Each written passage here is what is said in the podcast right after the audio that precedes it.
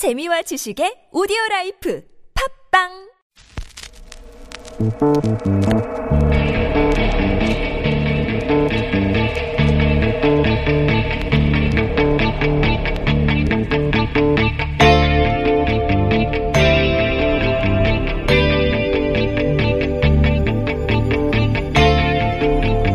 네, 안녕하세요. 시사인 김은지 기자입니다. 올해 자리를 비운 터라 열심히 특근까지 하고 있습니다. 문재인 대통령이 러시아를 국빈 방문했는데요. 1999년 김대중 전 대통령 이후로 20년 만입니다. 러시아 방문 첫 일정이 국회 연설이었는데요. 문재인 대통령은 지금 한반도에는 역사적인 대전환이 일어나고 있다라고 강조했습니다. 또 한반도의 항구적인 평화를 위해서 시베리아 횡단 철도가 한반도 남쪽 끝 부산까지 다다르기를 기대하고 있다라고 밝혔는데요. 철길이 연결돼서 유라시아로 기차 타고 다닐 수 있는 날이 어서 빨리 왔으면 좋겠습니다. 그렇다면 사실상 섬나라에 살고 있는 우리의 지정학적, 지리학적 상상력도 그 한계를 벗어날 수 있지 않을까 생각하게 됩니다. 뉴스공장 애청자 여러분과 함께 강렬히 염원하겠는데요. 6월 23일 뉴스공장 주말 특근 지금 바로 시작하겠습니다.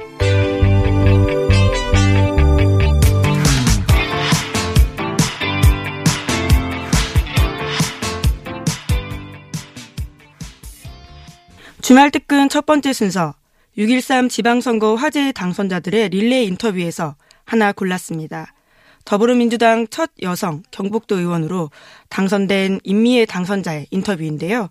6월 18일 3부에 방송된 내용 다시 들어보시죠.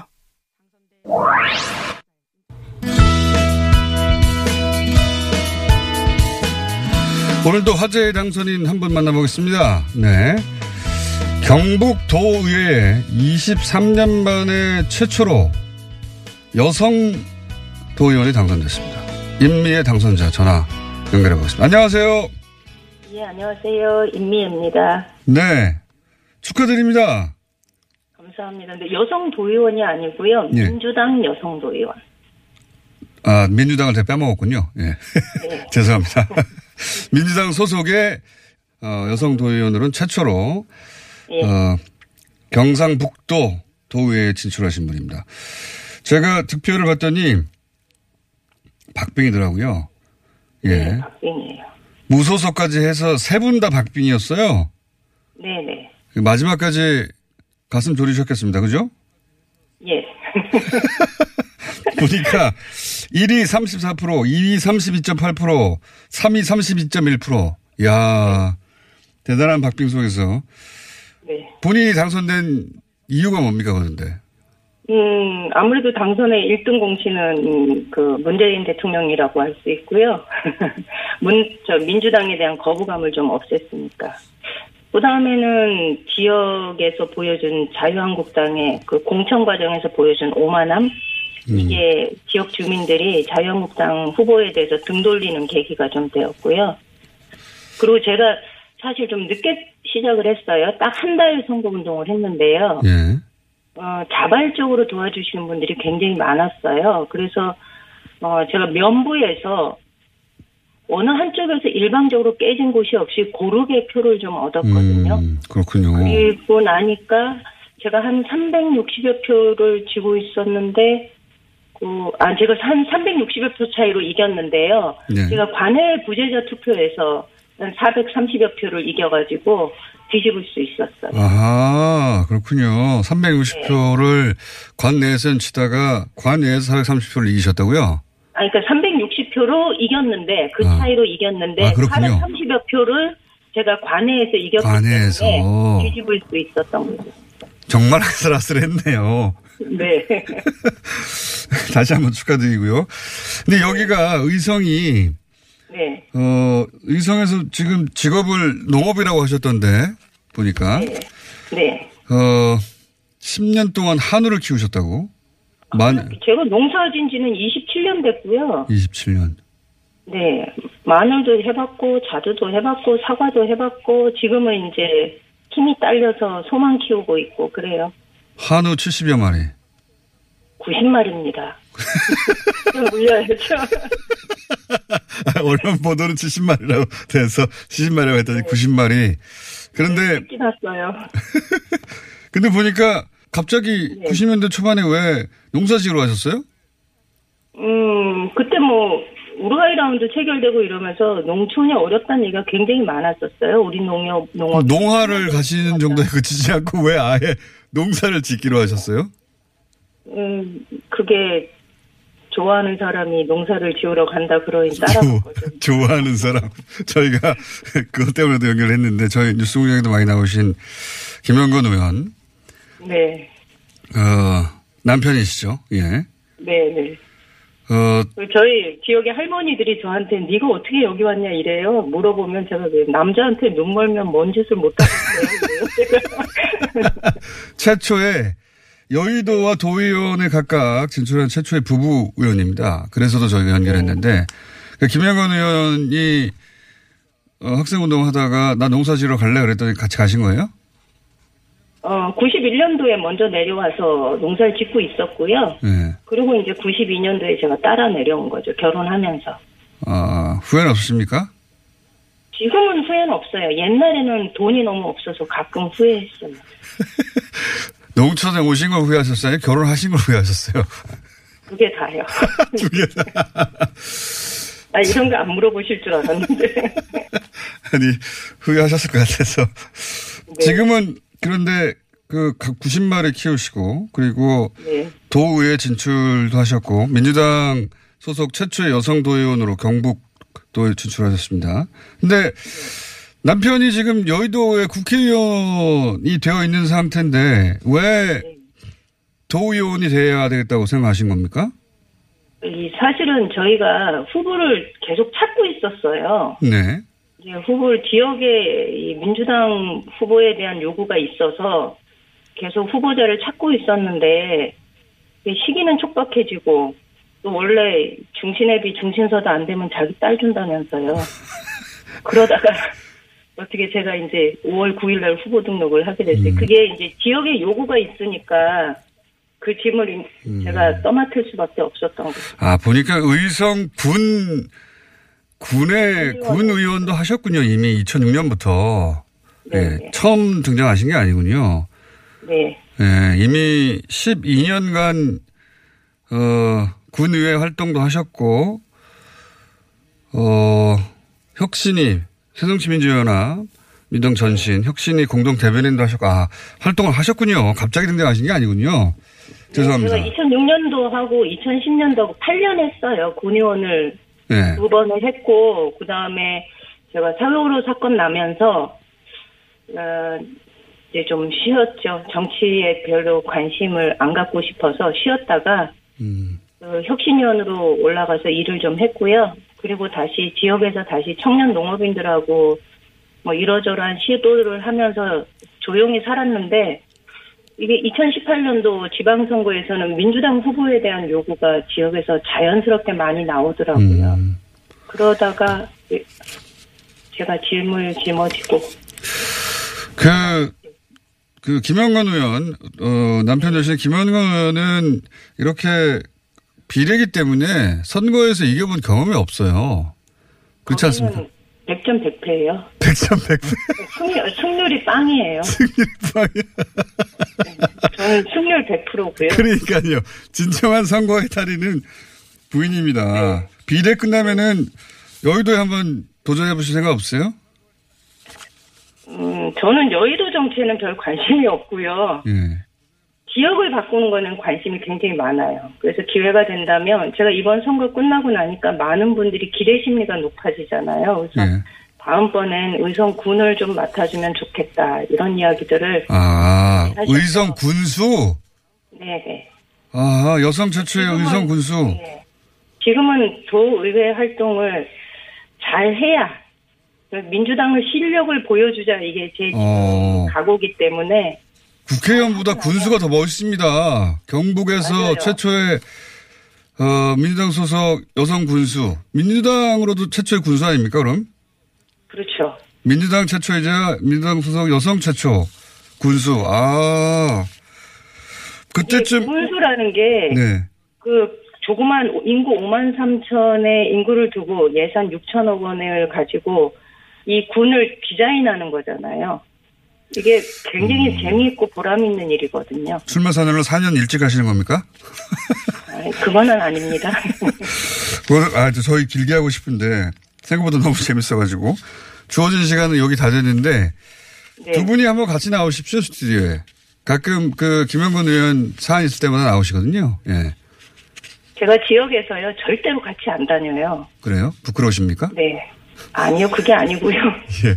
제가 남편이 국회 갔을 때 그런 얘기 했어요. 나는 이 의원의 사모님으로 머무르는 거 원하지 않는다. 이렇게 얘기했어요. 음. 그러니까 같이 오셔가지고 제가 질문은. 어, 질문은 제가 임미애 당선자에게만 하려고요. 아, 네, 그럼 좋습니다. 네, 그러면 다음에 약속 한번 잡기로 하고요. 오늘 여기까지 하겠습니다. 감사합니다. 예, 고맙습니다. 예, 꼭 한번 모시겠습니다. 더불어민주당 임미애 경북 도의원 당선자였습니다. 네, 더불어민주당의 첫 여성 지역구 경북도 의원 탄생에 많은 청취자가 축하와 응원 메시지를 보내주셨는데요. 지역주의에 금이 가기 시작했다라는 점에 대한 지지라고 생각합니다. 청취자 응원 문자 한두 개 소개해 드리면요. 김영래 님이 민주당 소속 여자 도의원 당선, 짝짝짝. 클레어 님이 완전 멋있는 당선자, 대박 시원하십니다. 라고 의견 주셨습니다. 임 당선자는 김영곤 국회의원의 짝꿍, 그러니까 배우자이기도 한데요. 그래서 그런지 소를 걱정하는 청취자 문자도 꽤 왔습니다. 대문자 TBS님은 부부가 모두 의원하면 소는 누가 키우나요? 라는 문자 주셨습니다. 농부 출신 인미애 당선자가 농촌을 제대로 살려주길 응원하겠습니다. 그럼 교통정보 듣고 뉴스공장 주말 특근 이어가겠습니다. 네, 7시 11분 지나고 있습니다. 먼저 서울 시내 상황부터 전해드리죠. 심근양 리포터. 네, 북부간선도로 정체가 계속됩니다. 구리 쪽으로 묵동나들목에서 구리 시내 지나기 어려운데요. 그래도 이전 종화하면서 묵동나들목 사이는 계속해서 여유 있게 지날 수 있습니다. 동부간선도로는 창동교에서 마들 지하차도를 지나는 데만 성수 쪽으로 짧게 밀립니다. 이밖에 내일 새벽 서울 시내 곳곳에서는 우리나라와 멕시코 경기를 응원하는 거리 응원이 진행될 예정입니다. 특히나 세종대로와 영동대로는 오전 2시 30분 까지 버스 노선이 연장되고요. 개인 택시 부재도 해제됩니다. 서울 시내 정보였습니다. 이어서 고속도로 정보입니다. 황숙진 리포터. 네, 지금도 사고 처리가 계속됩니다. 영동고속도로 강릉 방면으로 광교터널을 가기 전 34km 지점에서 승용차의 추돌 사고로 지금도 5차로에서 처리 작업이 계속되면서 동군포에서부터 밀립니다. 이곳까지 8km 구간 20분이 넘게 걸리고 있으니까 참고해서 지나시기 바랍니다. 서해안 고속도로 목포 방면으로는 금천 주변 또 순산터널 부근에서 각각 밀리고 평택 제천간 고속도로 제천 방면으로는 서평택 분기점 부근 갓길에 승용차가 고정으로 서 있습니다. 또 경부고속도로 서울 방면으로 영동나들목 부근 갓길에도 화물차가 고정으로 서 있는데 반대 부산 방면으로는 한남대교에서부터 쭉 수월합니다. 고속도로 상황이었습니다. 뉴스공장 주말 특근 두 번째 순서는 정의당 김종대 의원 인터뷰입니다. 수도권을 겨냥한 북한의 장사정포의 후방 배치에 대해서 살펴봤는데요. 이번에도 6월 18일 3부에 방송된 내용 다시 들어보시죠. 지난주에 남북 장성급 군사회담, 고위급 군사회담이 열렸습니다. 많은 얘기가 오갔다고 하는데 그중에 최근 화제가 혹은 논란이 되고 있는 것은 북한이 보유한 장사정포 후방 배치 이야기입니다. 언론에서는 장사정포 후방 배치 논의가 있었다고 하는데 국방부는 사실이 아니라고 부인했습니다. 이 문제 군사 전문가 정의당 김정배 의원과 짚어보겠습니다. 안녕하십니까? 네, 안녕하세요. 장사정포가 뭡니까? 아, 말 그대로 멀리 날아간다는 의미에서 네. 사정거리가 길다는 의미의 장사정포입니다. 어, 길장자에. 예. 아니, 전 세계 그래, 재래식 대포 중에 네. 70km를 날아가는 대포가 있다. 이게 포병 비행, 출신들도. 비행 거리가 70km. 예, 수원까지입니다. 전방에서 쏘면은. 예, 그런데. 대단한. 예. 이런 포를 전 세계에 갖고 있는 나라는 북한밖에 없어요. 물론 그 중에 최고 성능의 장사 정포가 이렇단 얘기고. 70km. 작은 것도 어 뭐 지금 어 170mm 장사정포가 있고 240mm가 있는데 작은 것도 40km 뭐 50km는 나온다는 얘기거든요. 그 정도 사거리도 대단한 겁니까? 서울이 다 해당되죠. 잠실 운동장까지. 애초 거기서부터 어, 그러니까 북한은 기본적으로 휴전선부터 이제 수도권을 상정하고 개발을 했겠죠. 이런 포도를. 북한의 군사 전략 중에 가장 비정상적인 측면입니다. 이 90년대부터 서울 불바다에 너무 집착을 한 나머지 어, 핵심 장사정포 주력을 군사분계선 인근에 밀집 배치해서 이것이 전부 서울을 향하도록 했습니다. 그 결과 군사적으로는 우리 입장에서는 불안한데 군사적으로는 북한 입장에서는 취할 수 있는 전략이죠. 사실. 아니죠. 이렇게 그 민간인 거주 지역을 대량으로 불바다 위협을 하는 것보다는 상대방의 군사력을 차단하고 억제하는데 주안점을 줘야 되는데 이렇게 한 군데 밀집해서 서울을 향하게 할 경우에는 그것은 전투라기보다는 어떤 그 뭐 일종의 어떤 대량 보복 이러니까 우리 입장에서는 사실은 이건 북한의 정상적인 군사 전략이 아니라 그들의 전략 문화가 서울 불바다에 지나치게 집착해 있구나. 상징성이 크니까요. 그렇습니다. 예. 그런 면에서는 또 합리성이 있다고도 볼 수 있는 거죠. 그렇죠. 네. 군사적 군사적 합리성만 있는 거죠. 군사적 합리성. 예. 그렇게 이제 장사정포라는 게 거의 미사일 수준이네요. 70km 날아간다면. 근데 지금 이 장사장포 이야기가 참 묘한 때 나왔는데 지금 제가 전방부대를 다니면서 두 가지 이야기를 듣고 있습니다. 우리가 기존에 알고 있던 그 170mm, 240mm 방, 장사정포 외에 2015년에 북한이 열병식에서 처음으로 선보인 신형 방사포, 네. 신형 장사정포예요. 이게 300mm급이 있다는 건데 네. 그게 이거는 사정거리가 150km. 그러니까 포가 아니라 거의 미사일. 미사일. 예. 예, 단거리 미사일에 해당되는 건데 네. 이게 전방부대에서 어떤 부대는 실전에 배치됐다고 주장하고 음. 어떤 부대는 아직 아니라고 주장하고 있습니다. 이게 만약에 실전에 등장한다 그러면은 어 한반도의 에, 군사력 균형에 엄청난 영향을 주는 건데 바로 그 시점에 이런 이야기가 음. 그렇죠. 그런 시점에 그렇다면 북한이 장사장포를 후방 배치 네. 를 스스로 결정하는 게 아니라 우리가 북한에게 장사장포의 후방 배치를 요구해야 될 사안인 거잖아요, 사실은. 그렇습니다. 우리 대포는 평양까지 못 가죠. 예. 평양에서 휴전선까지가 180km니까 이건 대포의 사정거리가 아닌데 반면에 휴전선에서 서울까지 거리는 40km. 네. 또그 이북에도 민간 시설이 많고 개성에 장사 정포가 있으면 영종도 공항이 코앞입니다. 네. 예, 이러니까 우리 측이 더 그 위협의 압박감이 심하기 때문에 아무래도 이 문제를 제기하고 싶어 하는 거는 북 보다는 남측일 가능성이 높죠. 북이 먼저 이걸 제기할 이유가 없잖아요. 네. 예, 그런데, 그런데? 우리가 먼저 제기하는데 문제가 있습니다. 어떤 문제가 있습니까? 있냐면 북한은 장사정포를 후방에 뺄 때가 많습니다. 근데 네. 우리는 후방에 땅값이 너무 비싸요. 아, 문제는 서로 물려야 되는데 서로 후방 배치를 할 경우에 네. 우리 장사정포를 후방 어디 갖다 놓죠? 서울 인근에? 그걸 저는 모르죠. 땅값이 의원님도 모르시는 네, 걸. 천문학적으로 들 건데 그냥 창고에 음. 넣어두려면 문제가 없죠. 후방부대 갖다 놓으면 되지. 그러나 전투 배치를 후방으로 하려면은 어마어마한 부지가 필요하게 되고 그 땅값을 어 우리 군은 부담을 못 합니다. 그래서 어 옛날에 아, 군비 면이 통제를. 연구할 때 후방 배치보다는 감축을 주로 선호했던 어, 습니다. 사실은. 음, 차라리. 예. 그래 동수 감축. 차라리 에, 없애는 게 어떠냐 이런 게 군비 통제 그 저 구상에는 나와 있는 이야기예요. 우리 측의 이해로는 그렇긴 한데 음. 그렇죠. 북한은 뒤로 물리는 게 문제가 없을 거 아닙니까? 문제 없죠. 다 자기네 뭐 고- 공유지인데. 네. 국- 국유지니까 네. 결정만 하면 할 수 있지만 우리는 땅을 사가지고 그건, 그- 그건 불가능하겠네요. 거의 불가능합니다. 특히 수도권에서. 그래서 전투 배치 형태로 후방 배치는 우리가 더 어렵기 때문에 우리가 제기하고자 하는 동기는 강하지만 실현 가능성에 있어서 어, 상당히 이것은 난제가 음. 그러니까 좀 근데 이제 그 고위급 장사급들이 나왔으니까 예. 네. 고위급들이 나와서 군사회담을 하면 이제 큰 건들을 얘기할 텐데 그 일단은 그 DMZ를 평화지대로 만들자는 얘기는 네. 나왔다는 게 이제 인정이 됐고 네. 그거는 뭐 이런 얘기 나오기 전부터 일반들의 시민들의 상상력 속에서 이미 있었죠. 예. 그렇습니다. 예, 그 안에 이제 지뢰는 어떻게 그 제거할 것인가 뭐 이런 현실적인 문제가 있으나 거기를 완전한 그 이제 군그 비무장지대 말 그대로. 네. 뭐 GP도 없애고 다 없애버린다는 거 아니겠습니까 지금? 예, 전방 초소 GP 네. 철수하자는 얘기입니다. 예. 그러니까요. 그 다음은 어떻게 될지는 모르겠으나 일단 군사적인 시설물들을 다 걷어내버리자.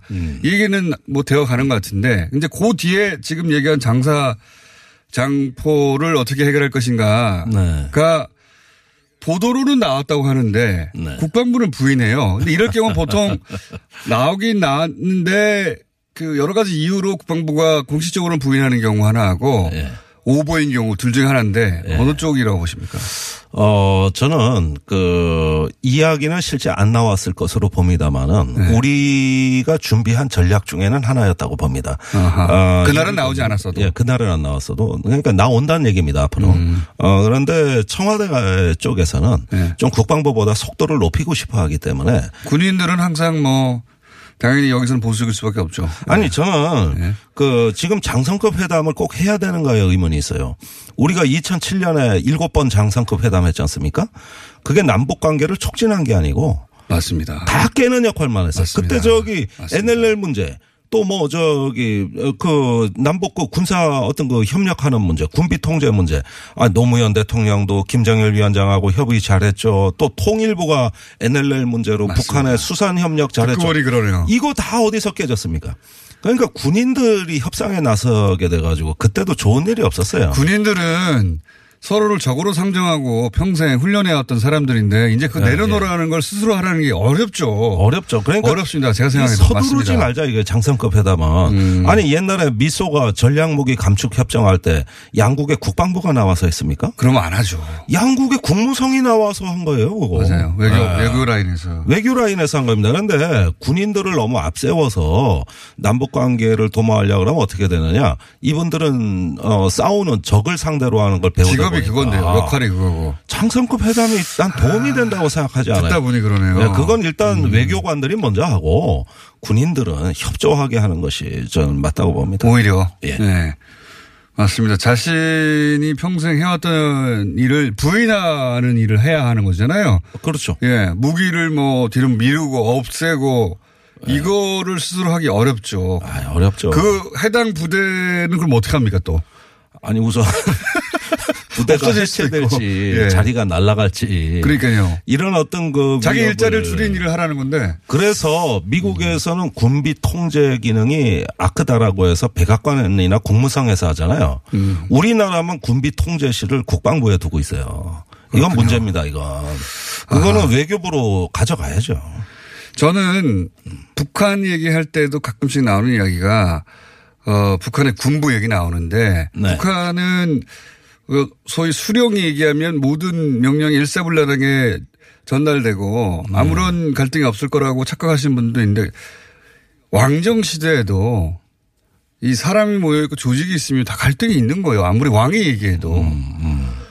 거기 모반대로 나기도 하고. 그러니까 북한인이라고 해서 군부에 불만이 생기는 걸 일방적으로 다 무시하거나 그럴 수는 없는 구조일 거란 말이죠. 맞습니다. 근데 이런 군인들끼리 서로 얘기하다가 뭐 서로 감정 상하거나 아니면 뭐 그거 위험한 위험성이 있네요. 네. 예, 그 대표적인 게 이제 노무현 대통령 시절에 5차, 6차 장성급 회담 NLL 문제 풀려고 만든 겁니다.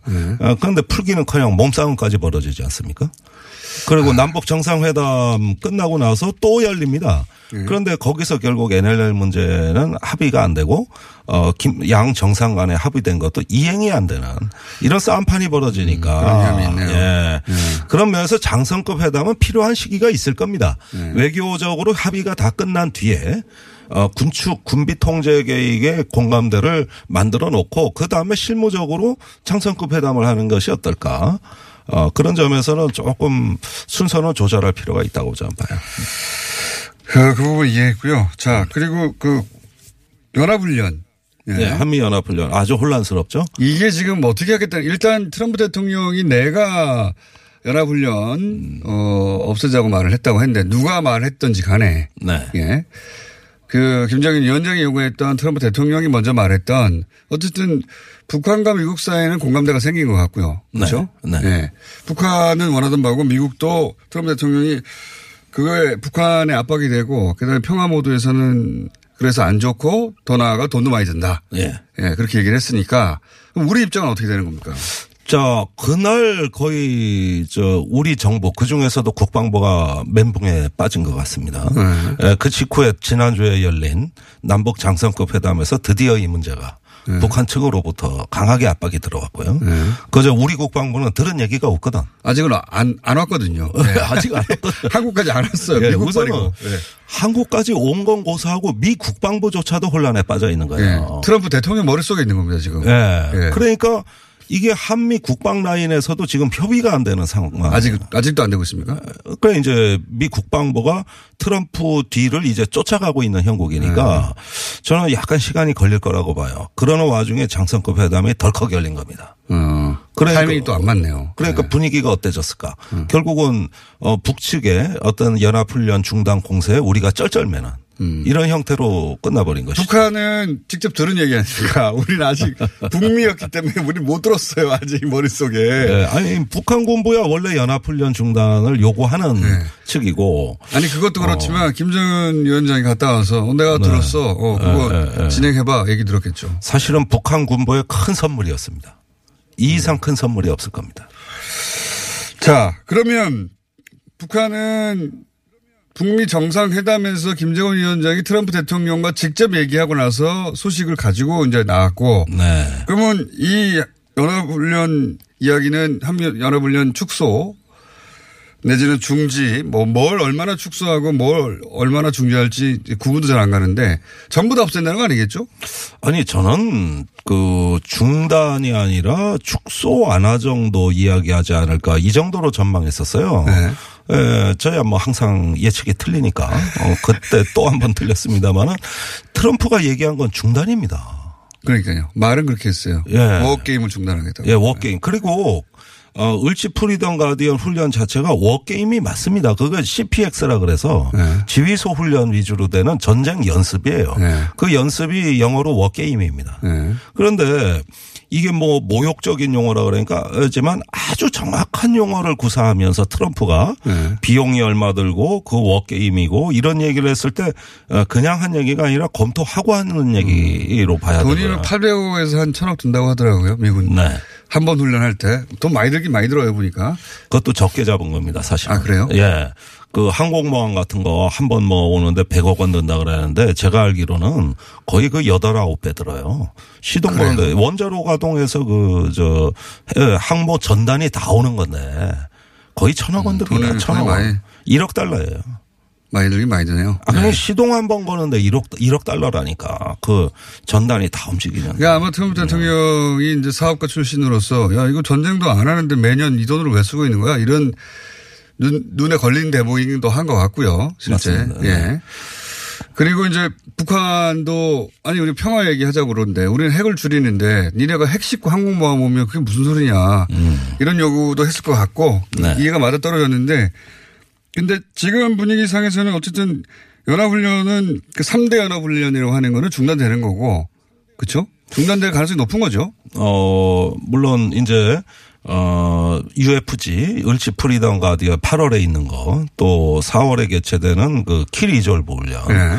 또 전시 증원 연습이나 어떤 실병 기동이 수반되는 어, 독수리 훈련 등 이런 어떤 한미연합 훈련 전체의 운명은 제 생각에는 어, 북한과의 협력 여부에 따라서 상당 부분 축소 내지 중단 쪽으로 조정될 음. 가능성이 있다.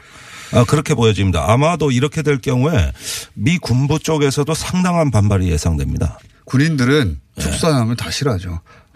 아, 더 많은 자원을 예. 예, 더 많은 예산과 원하죠. 예. 예. 이런 더 많은 무기는 더 많은 예산과 더 많은 인력 그리고 더 많은 영향력을 의미하는 건데 부처, 음. 네. 부처로서도 그렇고 그렇습니다. 군인들은 다 싫어하겠네요. 예. 그 포함됐습니다. 적어도 우리나라에서는. 예. 다행인 것은 제가 CNN 여론조사 책을 거 봤는데 그 북미 정상회담을 잘했다 하는 쪽 여론이 훨씬 높더라고 이제. 예. 그리고 북핵 문제가 해결될 것 같다고 하는 전망이 일- 일반 시민들의 여론입니다. 미국 시민들의 여론이 크게 상승했어요. 맞습니다. 네, 미국 쪽에서도. 네. 웬 떡입니까? 글쎄 말입니다.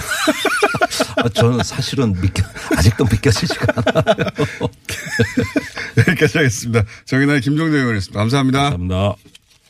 네, 11년 만에 열린 남북 장성급 회담에서 장사정포 전력의 후방 이동 문제가 포함됐다라고 알려졌지만요. 남측 정부는 후방 배치 논의는커녕 장사정포라는 단어가 언급되지도 않았다라고 밝혔습니다. 포병 후방 이동은 신중하고 조심스러울 수밖에 없는 매우 민감한 문제입니다. 장사정포는 서울을 불바다로 만들 수 있다고 알려진 바로 그 무기인데요.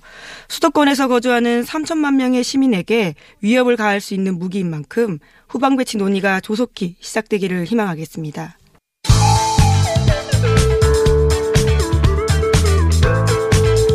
뉴스의 깊이가 다릅니다. 최고의 뉴스 생산자 김어준입니다.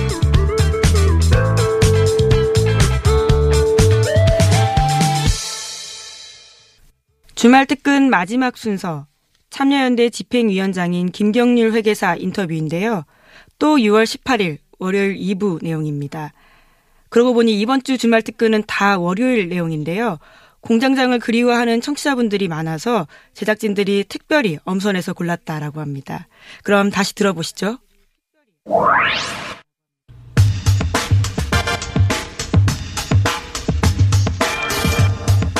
삼성 바이오로직스. 네. 어떻게 되어가고 있을까요? 참여연대 집행위원장 김경률 회계사 스튜디오에 나오셨습니다. 안녕하십니까? 반갑습니다. 삼성 바이오로직스는 말이죠. 처음부터 어려웠고, 지금도 어렵고, 어, 그리고 최근의 뉴스는 이야기가 더 어렵습니다. 제가 최근의 뉴스를 팔로우 하지 못하신 분들을 위해서, 어, 지난 주말까지 나온 뉴스를 간단하게 설명드리면, 어, 중과실 이런 얘기가 나와요. 네. 중과실. 안 그래도 어려운데 중과실이 뭐야 이게. 네. 이게 지금 그 기억을 되살려드리기 위해서 잠깐 설명을 드리면 삼성 바이오로직스 분식회계다라고 네. 어, 금감원에서 네. 예, 문제 제기를 했죠. 맞습니다. 예. 문제 제기를 하고 거기서 이제 어, 따졌습니다. 금감원에서 따졌더니 대략 4대3 정도로 분식회계가 맞는 걸로 결론이 난 것처럼 보도되었어요. 네. SBS가 3주 전인가요? 2주 전인가요? 네. 그, 예, 3주 전쯤인 것 같네요. 그때, 어, 회계사님 나오셔서 스튜디오에 잠깐 짚었죠. 예. 예. 네.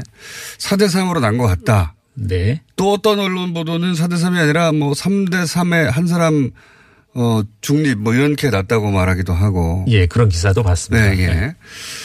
네. 근데 어쨌든 대체로 문제가 인, 있는 걸 인지한 상태, 그러니까 분식회계 쪽으로 기울은 거 아니냐는 상태에서 이제 그 다음에 증선위로 갔어요. 그죠? 네. 증선위에서 결론을 내줘야 되는데 여기서 계속 회의 중입니다. 맞습니다. 예, 네. 회의 중인데, 어, 지난주에 보도자료가 하나 나왔어요.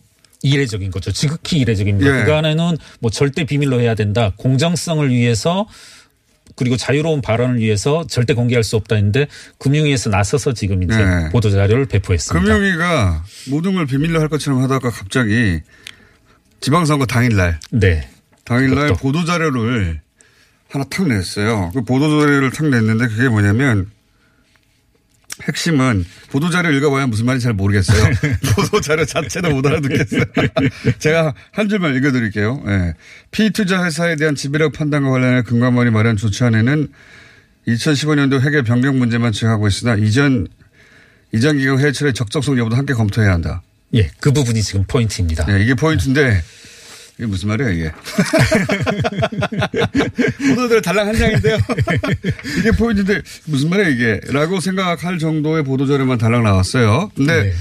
관련해서 이제 보도를 해, 하긴 했습니다, 언론들이. 근데 읽다가 무슨 말인지 몰라서 읽다가 접, 접는 기사더라고요, 다. 그렇죠. 네. 네. 접게 되는 기사인데 그래서 아, 요거 선거 끝나고 다음 주에 한번 해설을 모시고 들어야 되겠다 싶어서 모신 겁니다. 자, 여기까지 신청이 됐어요. 그러니까 그 분식회계 맞다. 분식회계라는 건 뻥튀기죠, 뻥튀기. 네, 그렇죠. 네, 회사가 1원짜리밖에 안 되는데 100원이 있는 것처럼 뻥튀기를 한 거예요. 네. 그게 바이오로직스에 대해서 금감원이 뻥튀기 했어. 라고 했는데 이제 그 판, 그, 그 결정이 맞는지 검토를 했더니 4대3 정도로 뻥튀기 한 거 맞네. 네.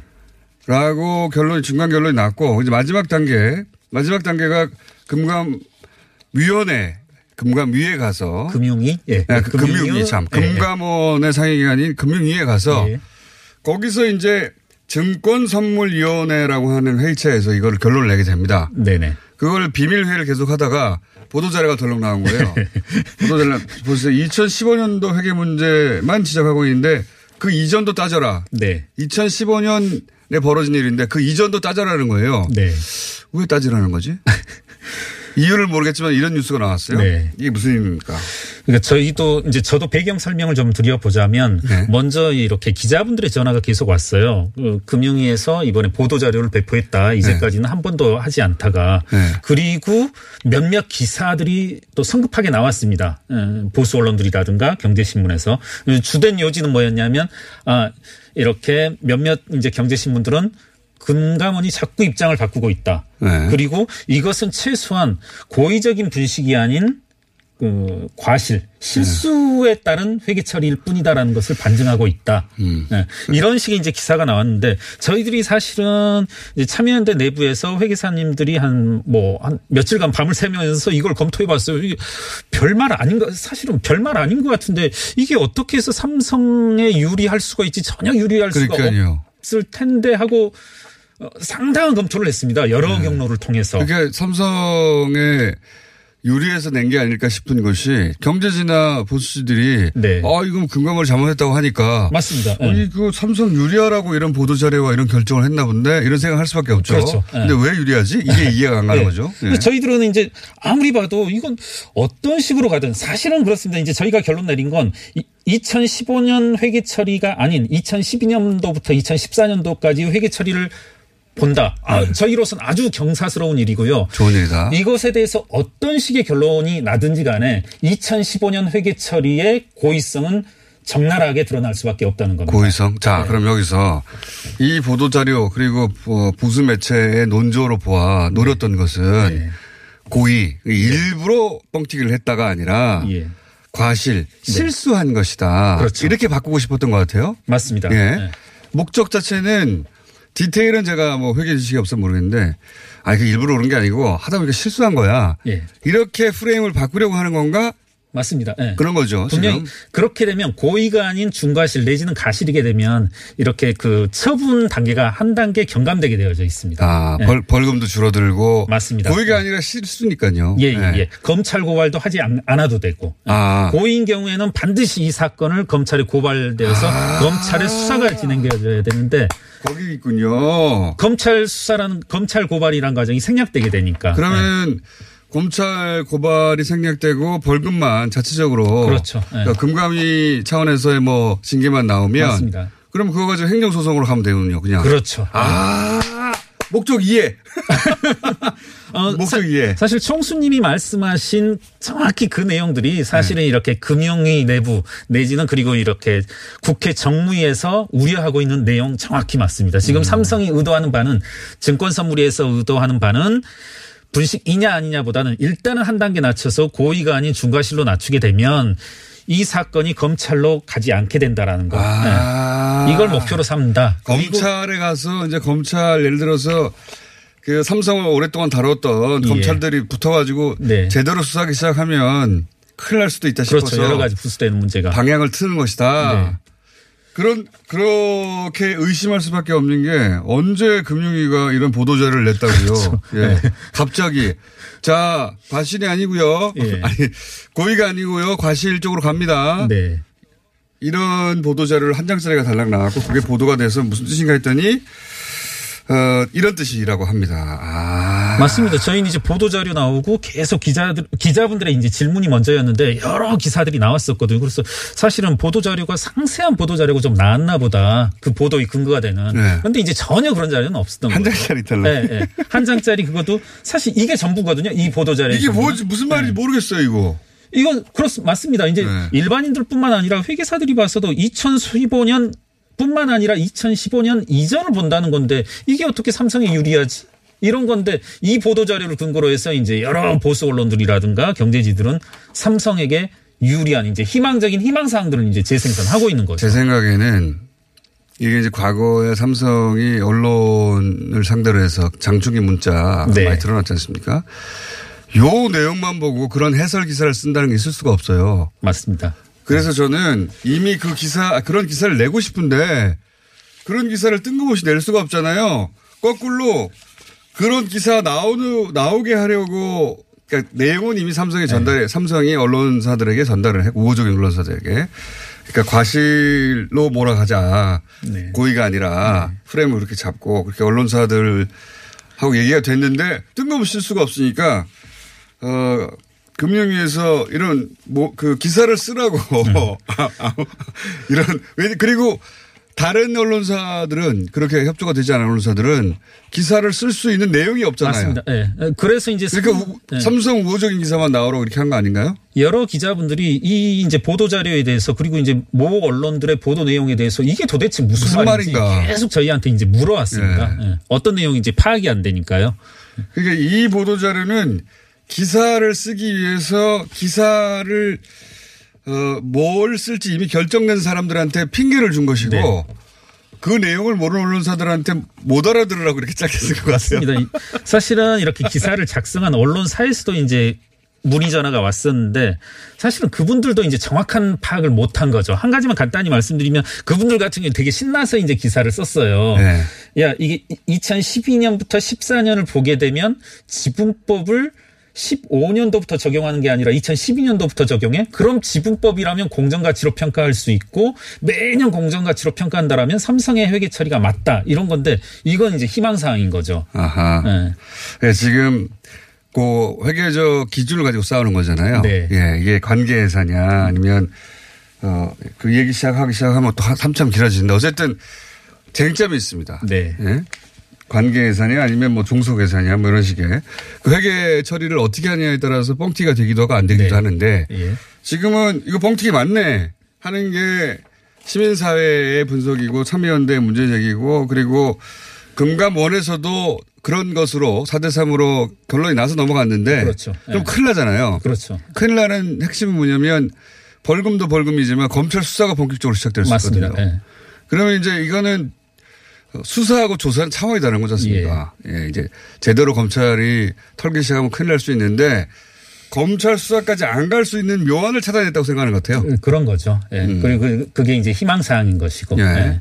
그럼 그, 그러면 과연 증선이는 이 삼성이 생각하는 어, 우회로 혹은 탈출로, 예.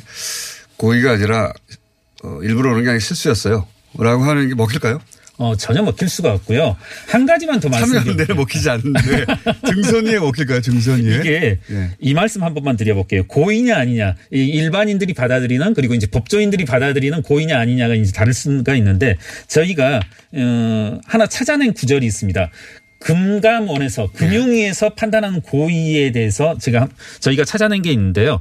감리 결과 조치 양정 기준이라는 게 있는데 그 중에 다음과 같은 경우에는 고의로 본다 이렇게 해서 위법 행위를 정정하면 상장 진입 요건에 미달되거나 상장 퇴출 요건에 해당되는 경우에는 고의로 본다라고 되어져 있어요. 네. 정확히 삼성바이오로직스는 해당되는 거죠. 음. 만약에 이 회계 처리, 이 분식 행위를 보정하게 되면 상장 요건에 미달하게 되거든요. 정확히. 이 경우에는 고의로 볼 수밖에 없는 거죠. 따라서 어떤 노력을 하든 어떤 보수 언론들이 어떤 경제지가 심지어는 정부 기관의 모모 기관이 어떤 노력을 하더라도 이 고의라는 그물망은 빠져나갈 수 없다.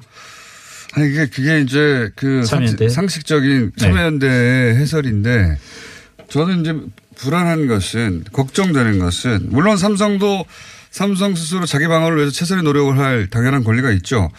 근데 거기에 금융위가 도움을 주는 듯한 보도자료를 냈다는 게 저는 불안한 겁니다. 네. 삼성이 이렇게 저렇게 자신의 방어 논리를 세우는 건 당연히 그럴 수 있는데 여기서 이제 심판인 그 이게 금융위 이름으로 나온 거잖아요. 맞습니다. 예. 네, 네. 금융위 이름으로 누구도 해설할 수 없는 이상한 예.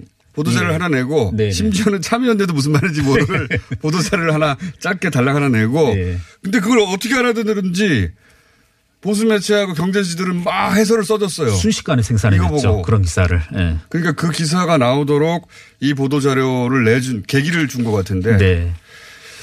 그게 불안하다는 거죠 저는. 그렇죠. 예. 이걸 왜 내주냐는 거예요. 네. 이거는 기사용인데 예. 기자들이 무슨 근거를 가지고 기사를 썼어 라고 말할 수 있을 질문할 수 있, 는데 그때 부도자료 나왔잖아요. 라고.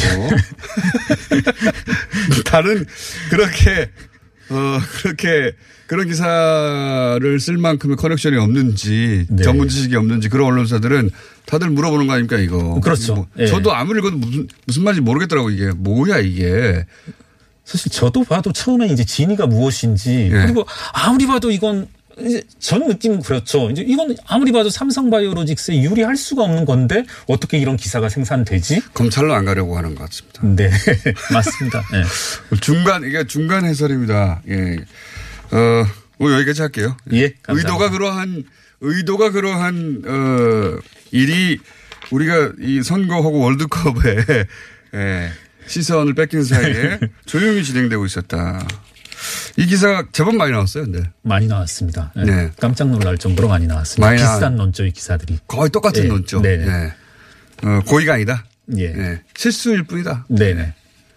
그리고 금감원이 실수한 거다. 금감원이 잘못한 금감원이 잘못한 것이다. 예. 네. 결국은.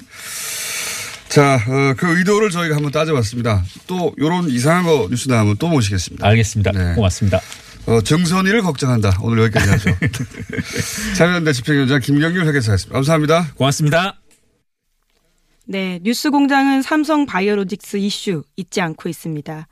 금융위원회 증권선물위원회가 삼성 바이오로직스 분식회계 의혹을 심의하고 있는 가운데 금융위가 삼성을 지나치게 봐주고 있다라는 지적이 나오고 있는데요. 비밀 유지 원칙도 무시한 채 미리 정해놓은 시나리오, 즉 삼성 봐주기를 위해 진행되고 있다라는 의심을 사고 있다고 비판하고 있습니다. 바로 재벌 저격수로 떠오르고 있는 더불어민주당 박용진 의원의 지적입니다. 증선이는 금융감독원에 삼성 바이오로직스 관련 조치안을 고쳐서 다시 가져오라고 주문했는데요. 삼성 회계 처리 과실에 무게를 두고 있는 모습입니다.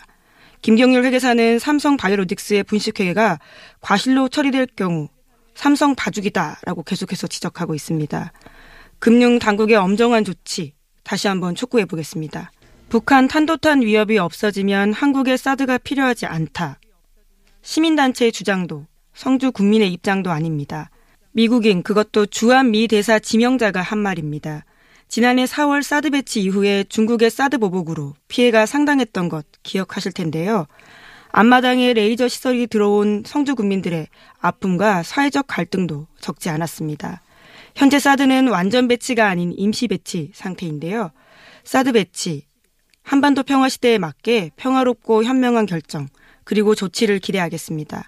평화는 그 무엇보다 우선이니까요. 뉴스공장 주말 특근 오늘 준비한 순서는 여기까지입니다. 저는 그럼 다음 주 월요일 아침에 알찬 뉴스로 다시 찾아뵙겠습니다. 감사합니다. 시사인 김은지였습니다.